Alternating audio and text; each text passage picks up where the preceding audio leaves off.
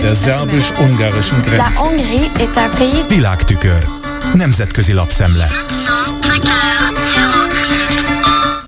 Köszöntöm a hallgatókat! A Fidesz, amely már meg is kezdte kampányát a jövő évi európai parlamenti választásokra, először szeptemberben lengette be az úgynevezett szuverenitás védelmi törvényt. Emlékeztet a Reuters Gulyás Gergely azon tegnapi közlése kapcsán, hogy jövő kedden az országgyűlés elé terjesztik a törvény tervezetét, és hogy azzal az ország szuverenitásának olyan veszélyeztetése ellen kívánnak fellépni, mint például a politikai pártok külföldi támogatása támogatása. A hírügynökség kitér arra, hogy egy fideszes törvényhozó még szeptemberben azt mondta, a törvényt baloldali újságírók, álcivil szervezetek és pártok ellen lehet majd alkalmazni.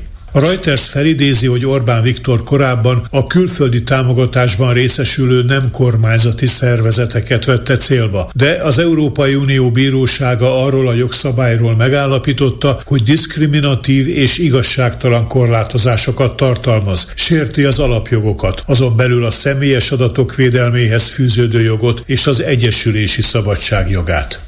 A nemzetközi médiában a Gulyás által tegnap tett kijelentések közül nagyobb visszhangot keltett az, hogy a magyar kormány elutasítja az ukrán EU csatlakozási tárgyalások megkezdését, mondván Ukrajna nem tesz eleget az ehhez szükséges feltételeknek. Mint az APA osztrák hírügynökség Adi Presse című Bécsi lap ismertetése szerint írja, a miniszterelnökséget vezető miniszter új Ukrajna stratégiát tart szükségesnek az Európai Unió részéről, és a magyar kormány azt is elutasítja, hogy Kiev megtámogatása érdekében közösen hitelt vegyenek fel.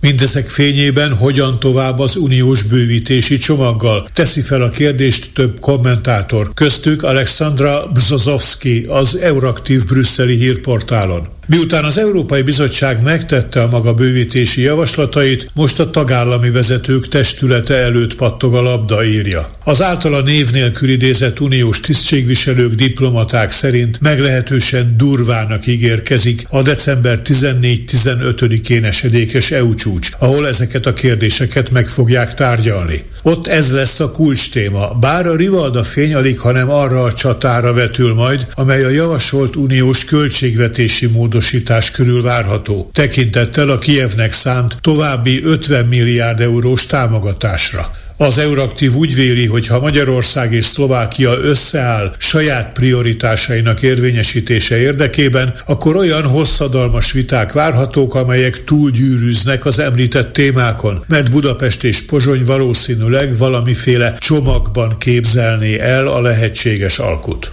A portál meglehetősen gyors haladási ütemet valószínűsít arra az esetre, ha decemberben zöld fényt kap a bővítés ügye. Az Európai Bizottság rögvest tárgyaló küldöttséget meneszthet Kievbe és Kisinauba, Moldova fővárosába. A jövő márciusi EU csúcsra már jelentés készülhet a csatlakozási folyamat haladásáról. Az a munka, amelynek során azt tekintik át, hogy az uniós joganyagnak mely részeit kell még beépíteni a csatlakozni kívánó állam nemzeti jogrendszerébe, rendszerint egy-két évet igényel. De uniós tisztségviselők azt mondják, jelen esetben gyorsabban akarnak haladni, és fél év alatt végezni szeretnének. Az Euraktív elemzője szerint mindazonáltal vágyálom az a lebegtetett határidő, hogy 2030-ban új tagok csatlakozzanak az Unióhoz, hiszen a belépni szándékozóknak igen vesződtséges utat kell végigjárniuk. Az elkövetkező hónapokban ezzel párhuzamosan az EU országoknak is komolyan kell venniük azt a vitát, hogy milyen reformokat kell megvalósítania magának az uniónak, hogy alkalmas legyen számos új tagállam befogadására.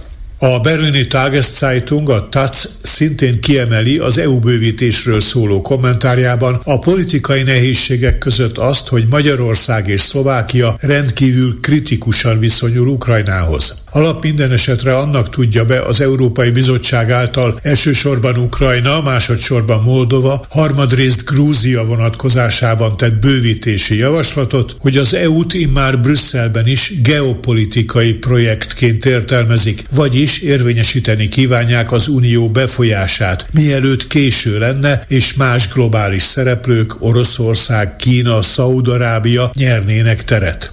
A TAC felhívja a figyelmet arra, hogy az ukrajnai lakosság körében most minden korábbinál magasabb az EU csatlakozás támogatottsága. Egy idén áprilisban készült felmérés 90%-ot mutatott, a három évvel ezelőtti pedig 60% volt. Az EU tagság persze nem teremt automatikusan békét, és nem javít az Oroszországhoz fűződő kapcsolatokon. Brüsszelt azonban sürgeti az idő, hogy erőteljes jelzést adjon ukrajnai partnereinek. A közelkeleti háború elvonja a nemzetközi figyelmet, és Kijev aggódik, hogy magára hagyják. A zöld fény megadása az EU csatlakozási tárgyalások megkezdéséhez erkölcsi megerősítésként szolgál, még akkor is, ha maguk az EU tagok nem egységesek, állapítja meg a német lap. Ez volt ma a Nemzetközi Média Szemle Kárpáti Jánostól. Köszönöm a figyelmüket.